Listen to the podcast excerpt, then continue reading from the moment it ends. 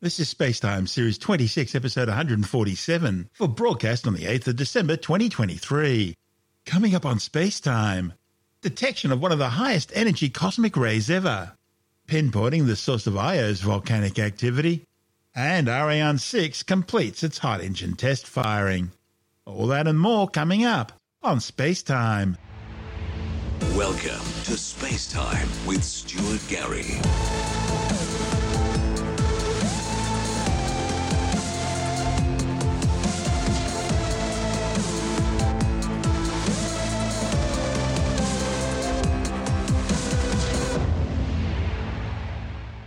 Back in 1991, the University of Utah's fly eye experiment detected the highest energy cosmic ray ever observed. Later dubbed the Oh My God particle, the cosmic ray's energy shocked astrophysicists. Nothing in our galaxy has the power to produce it. In fact, the particle even had more energy than was theoretically possible for cosmic rays travelling to Earth from other galaxies. Put simply, this particle should not exist. The Fly's Eye Telescope Array has since observed more than 30 other high energy cosmic rays, although none have approached the oh my god level energy. No observations yet have revealed their origin or how they're able to travel to Earth. Then, on May the 27th, 2021, the Fly's Eye Telescope Array detected what is now the second highest extreme energy cosmic ray ever recorded. At 2.4 times 10 to the 20 electron volts, the energy of this single subatomic particle is equivalent to dropping a brick on your toe from waist height. It's an amazing, head scratching discovery. The Fly's Eye Telescope Array consists of 507 surface detector stations arranged in a grid that covers some 700 square kilometres near Delta, Utah, in the state's western desert. The event triggered 23 detectors in the northwest region of the array, splashing across some 48 square kilometres. Its arrival detection appeared to be from the local void, a vast empty area of space bordering the Milky Way galaxy.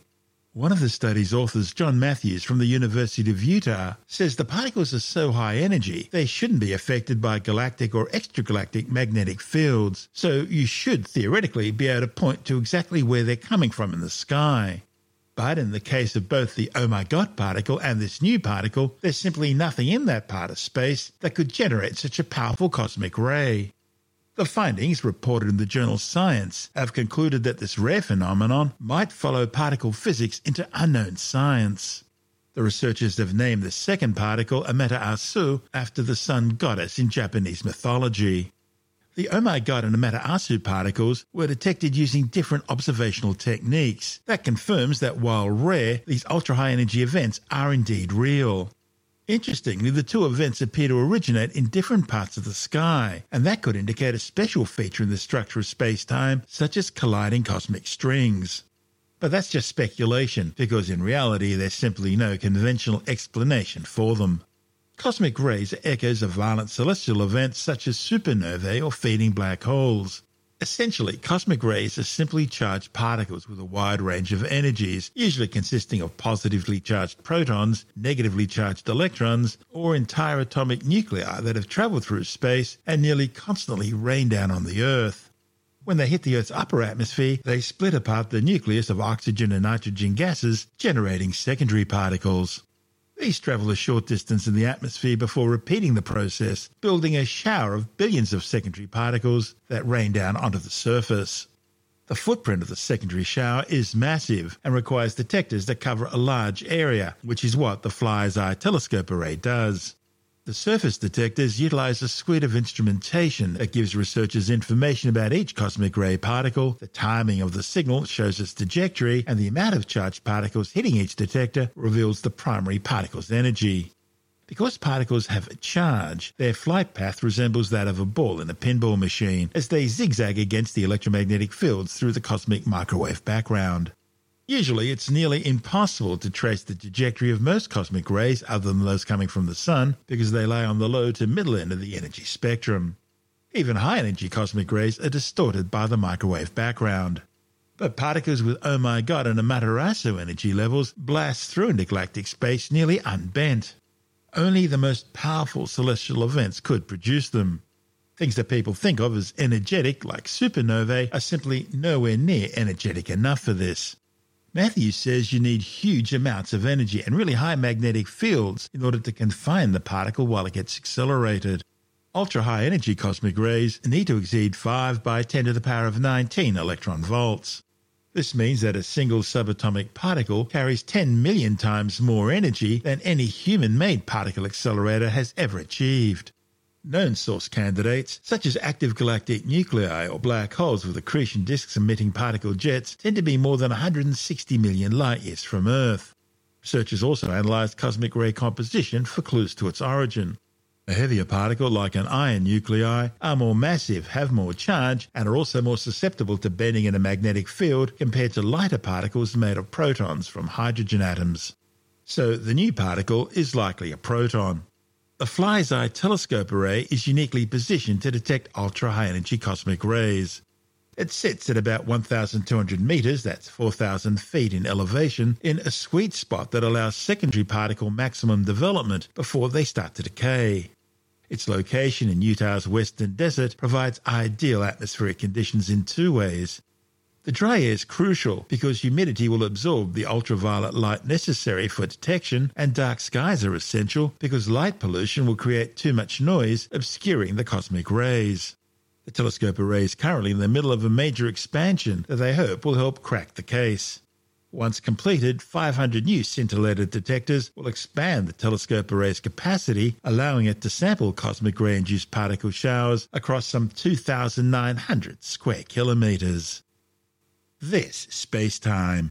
Still to come, pinpointing the source of Io's volcanic activity, and Europe's new Ariane 6 rocket successfully completes its engine hot fire testing. All that and more still to come on Space Time.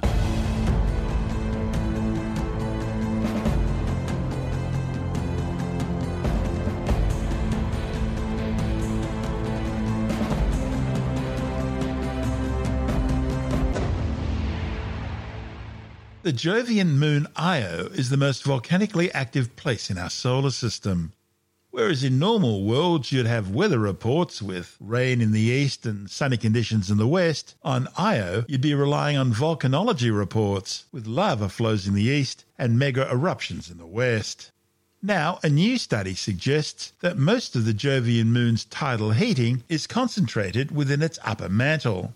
The findings, reported in the journal Nature Astronomy, are based on detailed observations of heat emissions and volcanic activity on a global scale. Io's surface is covered with caldera as well as flowing rivers of molten rock.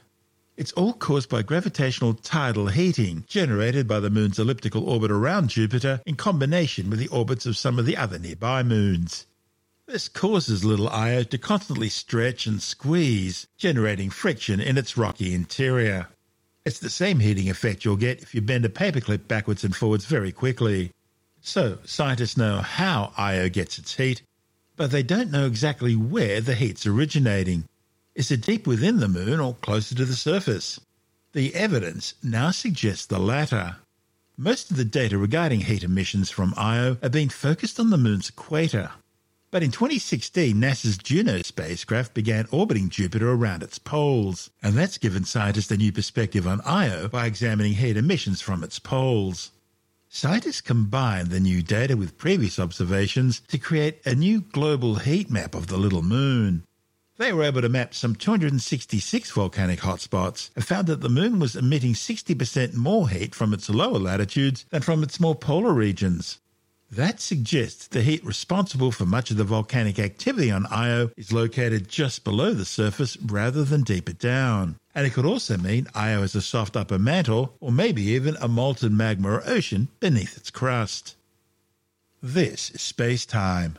Still to come, Ariane 6 successfully completes its hot fire engine test, and the December solstice, the ticking time bomb that is Eta Carina, and the rock comet Phaethon are among the highlights of the December night skies on Skywatch.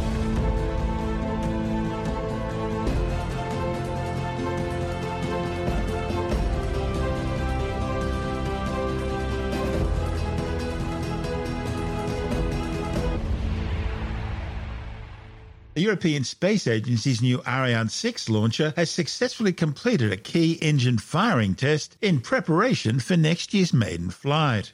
The full hot fire engine burn at the European Space Agency's Kourou spaceport in French Guiana simulated a complete launch sequence, which involves the Ariane 6's Vulcain 2.1 main engine lighting up for over seven minutes. The engine hot test is a key milestone in the rocket's development. Only a few additional fault tolerance tests now need to be carried out in order to validate the core stage ready for flight. The hot fire engine burn had been delayed several days due to a problem with the hydraulics in the main engine's thrust vectoring control system. In fact, the entire Ariane 6 program has been running years behind schedule. Its first flight was originally slated for 2020, but it was delayed several times due to both the COVID 19 pandemic and also a string of technical issues. ESA and Arianespace need the new rocket ready for flight as soon as possible. Its predecessor, the Ariane 5, blasted off for its last mission back in July, following 27 years of service. And the smaller Vega C rocket remains grounded following a launch failure last December. Adding to Europe's problems, the Kremlin's invasion of Ukraine has triggered sanctions by the West on the use of Russian rockets and equipment, putting a halt on Soyuz launches from Kourou. All that has left Europe without an independent means of getting to orbit until the Ariane 6 is ready. We'll keep you informed. This is Space Time.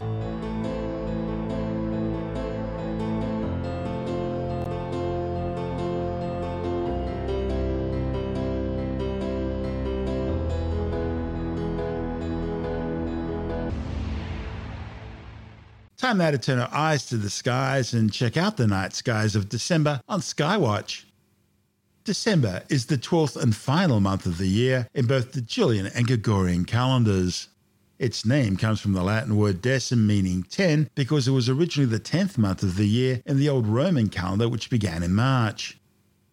Of course, the astronomical highlight of the month is the December solstice, which this year occurs at 1427 Australian Eastern Daylight Time on the afternoon of Friday, December the 22nd. That's 1027 in the evening on Thursday, December the 21st US Eastern Standard Time and 327 in the morning on Friday, December the 22nd Greenwich Mean Time. The December solstice is when the sun appears to reach zenith directly over the Tropic of Capricorn. In the United States and most of the Northern Hemisphere, it marks the winter solstice, signifying the first day of winter. But the good news is that from now on, the days start to get longer again. South of the equator, summer has well and truly arrived, and the days are usually at their warmest. The seasons occur because of a tilt in Earth's spin axis, which is inclined at 23.4 degrees in relation to the Sun. Now, generally speaking, Earth's axis always appears to point at the same position in space, regardless of the position of the Earth in its orbit around the Sun. So, on the day of the December solstice, Earth's south pole is tilted directly towards the Sun, so the southern hemisphere gets more daylight and consequently more direct sunlight, so it's hotter and it's the southern hemisphere summer.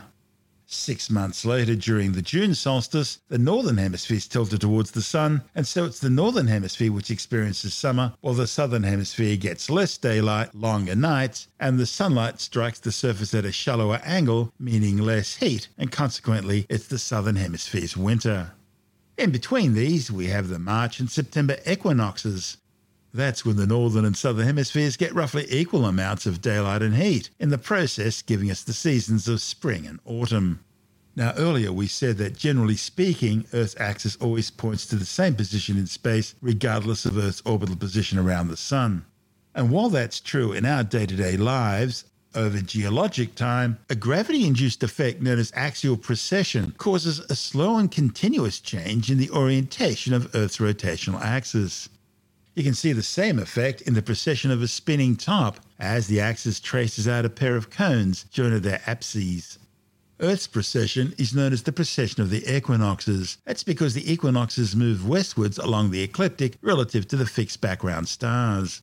This slow precession means that over 25,772 years, the positions of the north and south celestial poles appear to move in circles against the space fixed backdrop of stars. So, while today the star Polaris lies approximately at the North Celestial Pole, this will change over time, with Gamma Cephei becoming the North Star in about 3,200 years. It also means the seasons would slowly move into different calendar months. But of course, we make adjustments for this in the calendar to compensate. In most parts of the world, the seasons begin on the day of the solstice or equinox. However, Australia follows meteorological seasons, which begin on the first day of a particular calendar month. The 1st of March for autumn, the 1st of June for winter, September the 1st for spring, and the 1st of December for summer. Because of the relatively small amount of elongation in Earth's orbit around the Sun, Earth's seasons are determined by its axial tilt rather than its orbital distance from the Sun. Now, currently, Earth's closest orbital position to the Sun, perihelion, occurs about two weeks after the December solstice, and it's furthest from the Sun at aphelion about two weeks after the June solstice. That means the next perihelion will occur on Wednesday, January the 3rd at 11:38 a.m. Australian Eastern Daylight Time, when the Earth will be 147,100,632 kilometers from the Sun. That's 7:38 in the evening of Tuesday, January the 2nd, US Eastern Standard Time, and 38 minutes after midnight on Wednesday, January the 3rd, Greenwich Mean Time. Like axial precession, the Earth's orbit also changes gradually over geologic timescales, getting more or less elongated and changing perihelion and aphelion. Even the degree of tilt of the Earth's spin axis changes over thousands of years. Now, collectively, these are all known as Milankovitch cycles, after the Serbian geophysicist and astronomer Milutin Milankovitch, who in the 1920s hypothesized that variations in eccentricity, axial tilt, and precession resulted in cyclical variations in solar radiation reaching the Earth, and that this strongly influenced Earth's climatic patterns.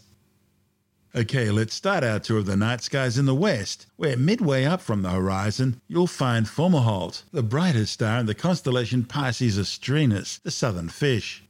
Fomalhaut is a young white spectral type A main sequence star, about 1.8 times the diameter of the Sun, located about 25 light years away. A light year is about 10 trillion kilometres, the distance a photon can travel in a year at 300,000 kilometres per second, the speed of light in a vacuum, and the ultimate speed limit of the universe. Main sequence stars are those undergoing hydrogen fusion into helium in their core. Astronomers describe stars in terms of spectral types, classification system based on temperature and characteristics. The hottest, most massive, and most luminous stars are known as spectral type O blue stars. They're followed by spectral type B blue white stars, then spectral type A white stars, spectral type F whitish yellow stars, spectral type G yellow stars, that's where our sun fits in, spectral type K orange stars, and the coolest and least massive stars known are spectral type M red stars. Each spectral classification is also subdivided using a numeric digit to represent temperature, with 0 being the hottest and 9 the coolest, and a Roman numeral to represent luminosity. Now, put all that together, and our Sun is officially classified as a G2V or G25 yellow dwarf star. Also included in the stellar classification system are spectral types L, T, and Y, which are assigned to failed stars known as brown dwarfs, some of which were actually born as spectral type M red stars, but became brown dwarfs after losing some of their mass. Brown dwarfs fit into a unique category between the largest planets, which are about 13 times the mass of Jupiter, and the smallest spectral type M red dwarf stars, which are about 75 to 80 times the mass of Jupiter, or about 0.08 solar masses. In 2008, astronomers detected planets orbiting around Fomalhaut. It's not known if anyone was looking back. 5,000 years ago, the ancient Mesopotamians used Fomalhaut to mark the northern hemisphere's winter solstice. Turning to the left of Fomalhaut, you'll find the star Achernar Alpha Eridani, the brightest star in the constellation of Eridanus the River. Located 139 light years away, Achernar is about seven times the diameter of the Sun and rotates some 15 times faster, giving it an oblate shape. The effect of this rapid rotation is that the star flattens at the top and bottom but bulges in the middle. In fact, its equatorial diameter is around 50% greater than its polar diameter. Achernar is actually a pair of multiple star systems, Alpha Eridani A and Alpha Eridani B. The primary star, Alpha Eridani A, is a hot blue spectral type B main sequence star. Its smaller companion, Alpha Eridani B, is a spectral type A white star. The pair orbit each other at a distance of about 12 astronomical units. An astronomical unit is the average distance between the Earth and the Sun, about 150 million kilometres or 8.3 light minutes. Moving further left from Achernar, and just above the horizon this time of year, is Canopus, the brightest star in the southern constellation of Carina the Keel, and the second brightest star in the night sky after Sirius.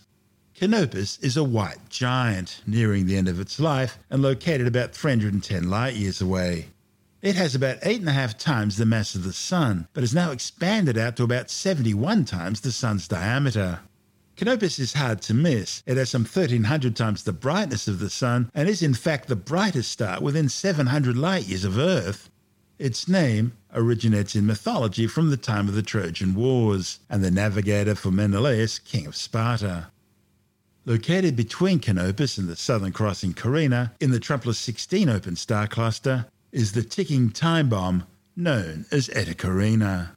Eta Carina is a pair of huge blue stars undergoing the violent final phase of their existence before exploding in massive core collapse supernovae. The binary system, located some 8,500 light years away, is buried deep inside the giant nebula of Carina, a massive cloud of gas and dust between 6.5 and 10,000 light years away. The stars in Eta Carina are both classified as highly luminous spectral type O blue hypergiants. Its primary star is huge, estimated to be between 150 and 250 times the mass of our Sun, with around 5 million times the Sun's luminosity, 800 times its radius, and a surface temperature of some 32,500 Kelvin.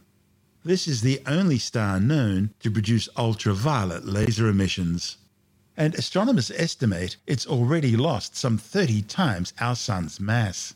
The companion star, although smaller than the primary, at just 30 to 80 solar masses, 20 times the Sun's radius, is even hotter, with a surface temperature of around 37,200 Kelvin. The two stars orbit each other every 5.54 Earth years, cocooned in a thick twin lobe cloud of gas and dust known as the Homunculus Nebula a spectacular bipolar emission and reflection nebulae. The nebula was created when Eta Carina underwent a spectacular eruption starting in 1837. Known as the Great Eruption, it eventually reached its peak in 1843, by which time it was one of the brightest objects in the night sky, almost as bright as Sirius, before gradually fading away again by 1856. Eta Carina underwent another significant but smaller eruption in 1892, and it's again been getting steadily brighter since 1940. Both Eta Carina and its surrounding shroud of dust generate huge amounts of infrared radiation, making it the brightest infrared source in the sky. Both stars are nearing the end of their lives on the main sequence and are expected to go supernova in an astronomically short space of time. When it does so, Eta Carina will be easily visible in daylight and may even become brighter than the full moon for months on end. No one knows exactly when Eta Carina will go supernova. It could be tonight, or it could be in a million years from now. A single star, originally around 150 times as massive as the Sun, would typically reach core collapse as a Wolf Rayet star within, say, 2 to 3 million years. At low metallicity, many massive stars would collapse directly to form a black hole, with no visible explosion at all, or a subluminous supernova at most. And a small fraction will produce what's known as a pair instability supernova. But at solar metallicity and above, there's expected to be enough mass loss before collapse to allow a visible supernova to occur. By the way, that term metallicity well, astronomers regard all elements on their periodic table to be metals other than the hydrogen and helium created in the Big Bang 13.82 billion years ago. Highly massive progenitor stars could also eject sufficient nickel to cause a superluminous supernova simply from radioactive decay and the resulting remnant would be a black hole, since it's highly unlikely that such a massive star could ever lose sufficient mass for its core not to exceed the limits of a neutron star, somewhere around 2.2 to 2.4 times the mass of the Sun. But the existence of a massive companion star in Eta Carina brings many other possibilities into consideration. For example, if Eta Carina A was rapidly stripped of its outer layers, it might become a less massive WC or WO type star when core collapse was reached. And this would result in a Type 1b or Type 1c supernova due to the lack of hydrogen and possibly helium. and these supernovae are thought to be a possible originator for some types of gamma ray bursts, generally regarded as the most powerful explosions in the universe since the Big Bang. Several unusual supernovae and imposters have been compared to Eta Carina as possible examples of this fate. One of the most compelling is SN 2009 IP, a blue supergiant which underwent a supernova imposter event in 2009, with similarities to Eta Carina's Great Eruption. Then an even brighter outburst occurred in 2012, which is likely to have been that star's true supernova. Still, the most likely theory for Eta ultimate fate would be collapsing to form a stellar mass black hole, with the energy released as jets along the axis of rotation as gamma ray bursts. A typical core collapse supernova at the distance of Eta Carina would look every bit as bright as Venus in the sky. And remember, only the Sun and Moon are brighter. A superluminous supernova could be five magnitudes brighter, potentially the brightest supernova in recorded history. The good news is Carina is not expected to produce a gamma ray burst, and its axis isn't currently aimed anywhere near the Earth. At 7,500 light years from the star, it's unlikely to directly affect terrestrial life on Earth when it does blow, thanks primarily to our planet's atmosphere and magnetosphere. But the ozone layer could be damaged, as with any orbiting spacecraft and astronauts in space at the time. And at least one paper has projected that complete loss of the Earth's ozone layer is a plausible consequence of a supernova, which would result in a significant increase in ultraviolet radiation reaching the Earth's surface from the Sun. But this would require a typical supernova to be closer than 50 light years from Earth, and even a potential hypernova would still need to be closer than Eta Carina. Another analysis of possible impact discusses more subtle effects from the unusual illumination, such as possible melatonin suppression, with resulting insomnia and an increased risk of both cancer and depression. Okay, enough gloom and doom for now. Let's turn to the east, and looking just above the horizon is the star that outshines Canopus to take the title of the brightest star in our night sky Sirius, the dog star. And next to it, in the east northeastern skies, just above the horizon, is the constellation of Orion the Hunter. Now, if you look closely, you'll see a very bright red star. That's the supergiant Betelgeuse, better known to most people these days as Beetlejuice. Don't say it three times. In ancient times, before centuries of mispronunciation, the name started out as Isbet al Yauza. Betelgeuse is one of the largest and most luminous stars visible to the unaided eye. Located some 430 light years away, this bloated old red supergiant is nearing the end of its life. And it's truly massive. Some 1100 times the diameter and 100,000 times the brightness of our Sun. Like Eta Carina, Betelgeuse is destined to explode as a core collapse supernova sometime in the near future. Betelgeuse marks the right shoulder of Orion the Hunter, although it's all upside down from the perspective of anyone in the southern hemisphere, as Orion was a hunter in Greek mythology, so the constellation was viewed from the northern hemisphere. The earliest depiction that has been linked to the constellation of Orion is a prehistoric mammoth ivory carving found in a cave in the Acht Valley in West Germany in 1979. Archaeologists have estimated that it was fashioned sometime between 32 and 38,000 years ago. The distinctive pattern of Orion has been recognized in numerous cultures around the world, including the ancient Babylonian star catalogues dating to the late Bronze Age. In Greek mythology, Orion was a gigantic, supernaturally strong hunter of ancient times. He was the son of a Gorgon and Poseidon, also known as Neptune, the god of the sea in the Greco Roman tradition. One day, the goddess Gaia became enraged at Orion after he boasted that he would kill every animal on earth. So she sent a scorpion to sting Orion to death. However, Ophiuchus the serpent bearer revived Orion with an antidote. This is given to be the reason that the constellation Scorpius chases Orion across the sky, with the constellation Ophiuchus standing midway between them. The other major stars in Orion include Rigel, Orion's left foot. It's a blue supergiant. Having exhausted its core hydrogen, Rigel's now swollen out to between 79 and 115 times the Sun's radius, and it's fusing heavy elements in its core, meaning it too will soon likely go supernova, eventually collapsing to form a neutron star. Rigel's estimated to be somewhere between 120,000 and 279,000 times as luminous as the Sun. And it's a binary system located 860 light years away. Its companion star, Rigel B, is some 500 times fainter than the supergiant Rigel A, and it's only visible through a telescope. But Rigel B itself is a spectroscopic binary system comprising of two main sequence blue white stars. Spectroscopic binaries are double star systems orbiting each other in such a way that they can only be visually separated from our vantage point here on Earth by their different spectroscopic signatures. The two stars making up Rigel B are estimated to be 3.9 and 2.9 times the mass of our Sun, respectively. And one of these stars, Rigel BB, may itself be a binary. And Rigel B also appears to have a very close visual companion, Rigel C, of almost identical appearance. The third brightest star in Orion is Bellatrix, Orion's left shoulder. It's a spectral type B main sequence blue star with about 8.6 times the mass and 6 times the radius of the Sun. Bellatrix is located some 250 light years away.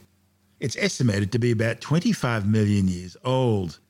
That's enough for a star of this mass to have consumed most of the hydrogen in its core and begin to evolve away from the main sequence into a blue giant.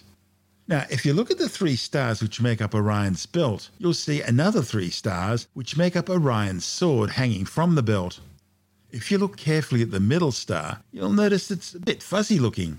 That's because it's not a star, it's the great nebula of Orion, Messier 42.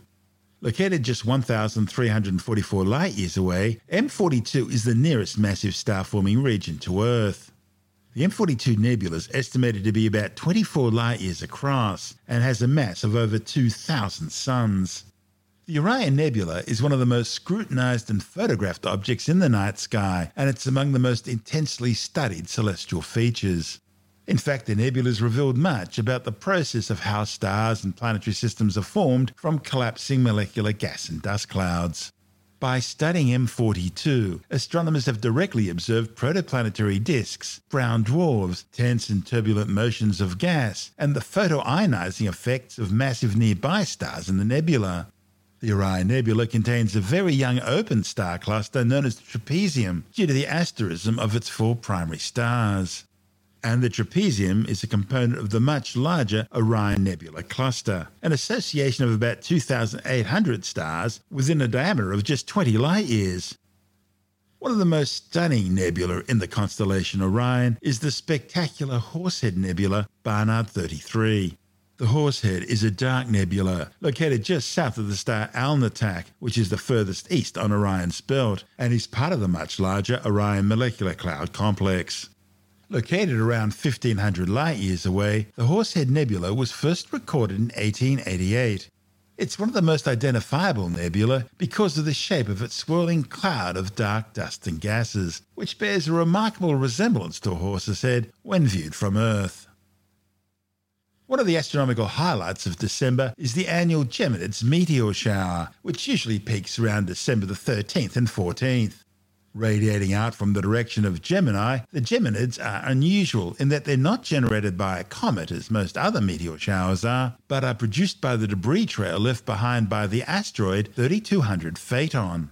This makes the Geminids, together with the Quadrantids, the only major meteor showers not originating from a comet. 3200 Phaethon is highly unusual. Its high orbital eccentricity more closely resembles that of a comet than an asteroid and in fact it may be an asteroid that's simply run out of the volatile gases that characterize a comet. Phaethon's orbit crosses all the inner terrestrial planets Mercury, Venus, Earth, and Mars. It'll make its closest approach to Earth on December the 14th, 2093, when it will pass just 2,960,000 kilometres from Earth. The 5 kilometre wide asteroid is classified as potentially hazardous. Interestingly, Phaethon's named after the son of the Greek sun god Helios. Legend has it that Phaethon almost destroyed the Earth by stealing Helios's chariot and scorching the Earth with the sun, almost causing the apocalypse. Phaethon approaches the Sun closer than any other named asteroid, with a perihelion of less than 21 million kilometres. That's less than half of Mercury's perihelion distance. Coming so close to the Sun causes its surface temperature to reach over 750 degrees Celsius. And observations by NASA's Stereo spacecraft have observed dust trails radiating off its surface. In fact, in 2010, Phaethon was seen ejecting dust. Now, scientists think the intense heat generated by its close approach to the Sun is causing fractures in gravel and rocks on the asteroid's surface, similar to mud cracks in a dry lake bed. Phaethon's composition also fits the notion of a cometary origin. It's classified as a B type asteroid because it's composed of dark material. And B type asteroids are thought to be primitive volatile rich remnants of the early solar system. Its composition, orbit, and dust trail have all combined to lead astronomers to refer to Phaethon as a rock comet. The Geminid's meteors it produces have a yellowish hue to them, and they tend to be a bit larger and more solid than typical meteors from comets. They also move more slowly, travelling at around 35 kilometres per second, compared to some cometary meteor showers, which travel at speeds of up to 72 kilometres per second. And interestingly, the Geminids are thought to be intensifying every year, with recent showers seeing up to 160 meteors per hour under optimal conditions. In the Northern Hemisphere, expect to see up to around 120 meteors per hour between midnight and 4 am, but only from a dark sky. Now, well north of the equator, the radiant rises about sunset, reaching a usable elevation from local evening hours onwards. In the southern hemisphere, you won't see as many meteors, perhaps just 10 to 20 an hour. That's because the radiant doesn't rise above the horizon. Now, also for listeners in the northern hemisphere, there's a second meteor shower in December, the Ursids, which radiate out from Ursa Minor, the Little Dipper. The Ursids are generated by debris left behind by the comet 8P Tuttle. They're a compact stream peaking on the night of December the 22nd and the early morning hours of December 23rd.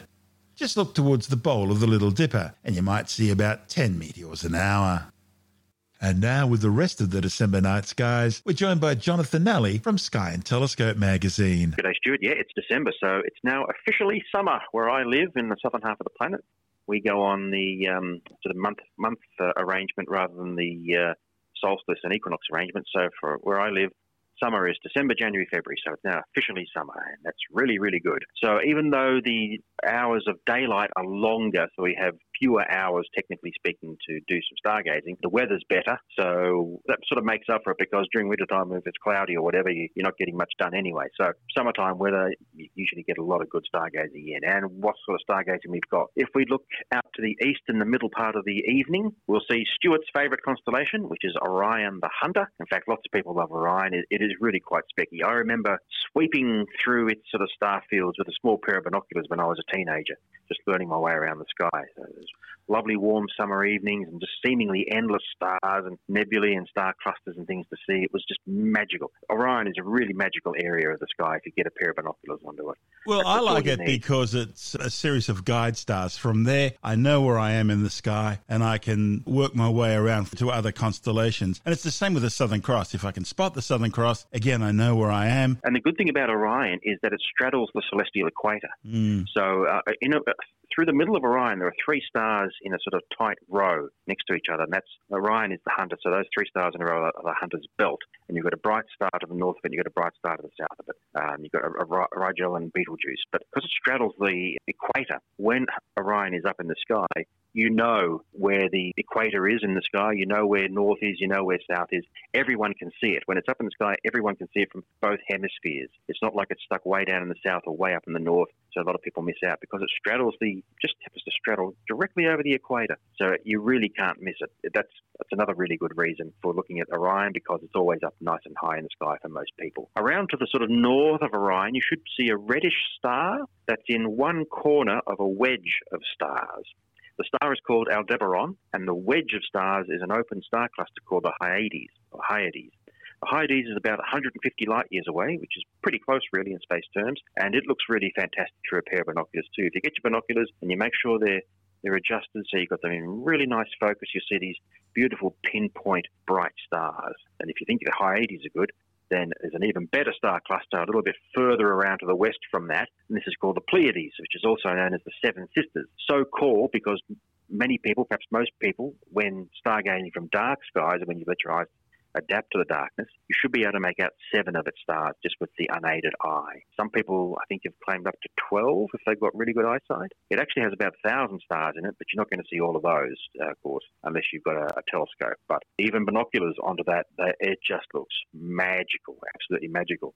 And if you have a Subaru car, or you see a Subaru car go past, have a look at the emblem, the badge on the front of it. You'll see it's a little group of stars.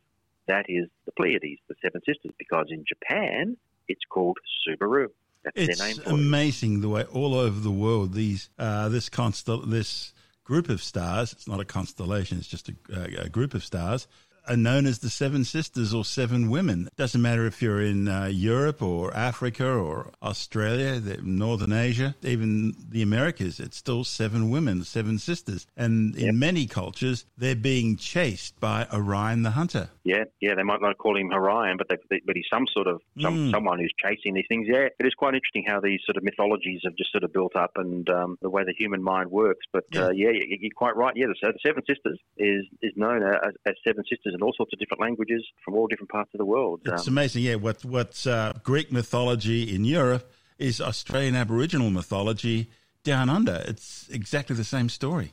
Yeah, yeah, it's, it's wonderful stuff. It, I say, just, just, just the way the human mind works and the sort of mythologies and legends we come up with you know, back in those days when they um, saw these things in the sky. Now, of course, we just know them as great big balls of hydrogen gas and helium gas yeah. burning away thousands and thousands of light years away, which sort of ruins the poetry of it a bit. But I don't, I don't think it does. Well, there's still some mystery with uh, Pleiades because we don't, we can't exactly work out how, far, away, away it is. No. That's right. Yeah, yeah.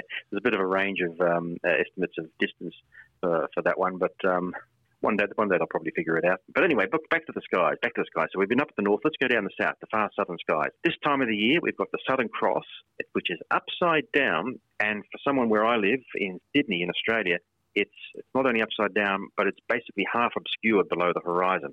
It's below the house across the road. I can't really see the Southern Cross. Uh, in the sort of you can't get more local in a description than that, can you? Really? just, just across the road, there, exactly. Yeah. Cool. Well, this is the thing. Uh, I think a lot of people would probably assume that you can see the Southern Cross all the time, right? Yeah. Um, and look, if you go far enough south, then yes, you can see um, Southern Cross all the time. When you're far enough south or north, in the northern hemisphere that you can see a, a, constellation that is sort of getting close toward the celestial pole, and you can see it all the time, all year round. They call that circumpolar. It's it's always visible. So from Sydney here, the um, Southern Cross is not circumpolar, or a couple of its stars are, but not its entirety. You go down to Melbourne and you can see it. You go down to Tasmania, bottom of New Zealand, bottom of South America. You'll always be able to see the Southern Cross. It might be low down towards the horizon, but you, you can always see it all year round. But for me, this is not a good time of year to see the Southern Cross. Unless you leave it later in the evening, if you if you if you're out past midnight, then the Earth will have turned on its axis, and so the cross will have swung up from down on the horizon, and it'll be out towards the sort of south southeast and you will be able to see it quite easily. It'll be sort of sitting on its side. But yeah, I think a lot of people think you can see the Southern Cross all the time, but you really can't depending on where you are. Now, what else we got? So two things you can see easily at this time of the year down the south are the two nearest sizable galaxies to our own, the large and small Magellanic Clouds, named after Ferdinand Magellan. These are nice and high directly to the south in December, and they look just like faint, fuzzy clouds, but there are they are in fact galaxies full of millions of stars. Now, to see them, you're going to need to get away from street lights and other sorts of sources of light pollution, like your back door light or your front door light or whatever. Um, just get away from as many lights as you can and allow your eyes to dark adapt and have a look up, look deep into the south, sort of halfway up or a bit more from the horizon, and you should see these two fuzzy clouds, the Magellanic Clouds, and they are actual galaxies, which is pretty amazing when you think about it. It's it's one of the reasons why um, a lot of really good astronomy gets done in the southern hemisphere because they are the two closest prominent galaxies to us the Milky Way. So they're, they're good, uh, what do you call them, test beds, I suppose, or trials. You know, if they want to study what's happening in other galaxies, they're the ones to see. Same thing with looking into the center of our galaxy. The center of our galaxy is uh, located in the southern skies for people here on Earth. So uh, there's a lot of interest in the center of our galaxy as well. So down here is, is the best place to uh, look at it from, from which to look at it. Now let's take a look at the planets. If you want to see Mercury, you'll need to do so in the first week or two of December because it starts the month above the western horizon after sunset, looking just like a small bright star. But after the first week, it's going to start dropping down towards the horizon and will soon disappear from view. Uh, and it'll it'll depart from our evening skies and it will turn up later in our morning skies out to the east. Out to the east at the moment, uh, you've got Venus, which is a very prominent morning object, and you'll be able to see it if you get out of bed when it's still dark, or if you've pulled an all-nighter and you're on your way home, you know, a couple of hours before dawn. You should be able to see this big, bright white light in, in the eastern sky. You can't miss it, really. Just look to the east, find the brightest star, brightest looking star-like thing, and uh, and that's Venus. Mars, which is a very popular planet all the time, cannot be seen at the moment. Hasn't been seen for a while actually because it's around the other side of the sun from us. So um, it's lost in the solar glare. It'll come back into our morning skies in January. Interesting thing about uh, when Mars or any other planet that has spacecraft from Earth orbiting it or on its surface, um, when they're around the other side of the planet, you can't get radio signals through. Jupiter, Jupiter, the biggest planet of the solar system, it can be seen in after sunset in the northern part of the sky for southern observers, or in the southern part of the sky for those in the northern half of the planet. It's quite bright, so you really shouldn't have any trouble spotting it because it's the brightest star-like thing in its area of the sky at the moment. But if you are having trouble identifying which one it is, go out on the evening of December the 22nd and you'll see the moon with what looks to be a bright star very nearby. Well, that is actually Jupiter the path that the moon takes through the sky brings it basically close to, in line of sight terms, close to each of the planets in turn over the course of a month. So um, every now and then it just lines up that uh, the moon will be close to Jupiter, or it might be close to Mars, or one of the other ones.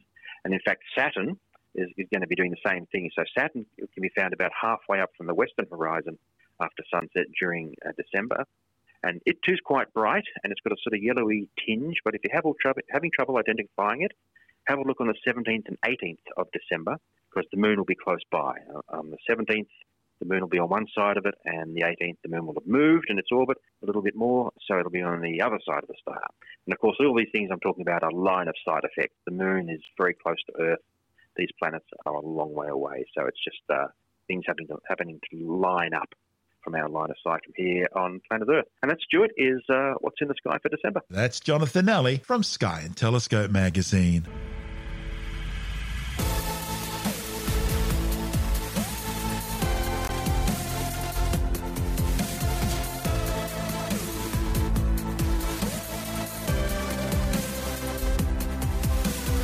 And that's the show for now. Spacetime is available every Monday, Wednesday, and Friday through Apple Podcasts, iTunes, Stitcher, Google Podcast, Pocket Casts, Spotify, Acast, Amazon Music, Bitesz.com, SoundCloud, YouTube, your favorite podcast download provider, and from spacetimewithstuartgary.com.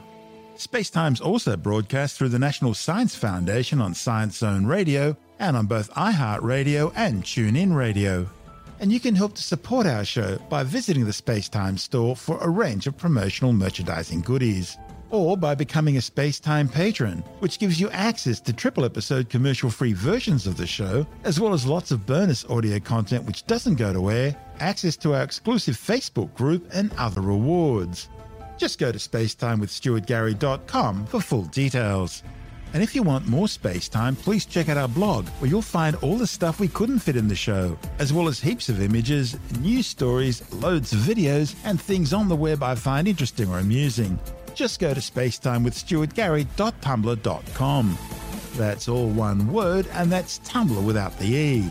You can also follow us through at Stuart Gary on Twitter, at Spacetime with Stuart Gary on Instagram, through our Spacetime YouTube channel. And on Facebook, just go to facebook.com forward slash spacetime with Stuart Gary.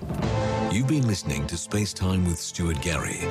This has been another quality podcast production from Bitesz.com.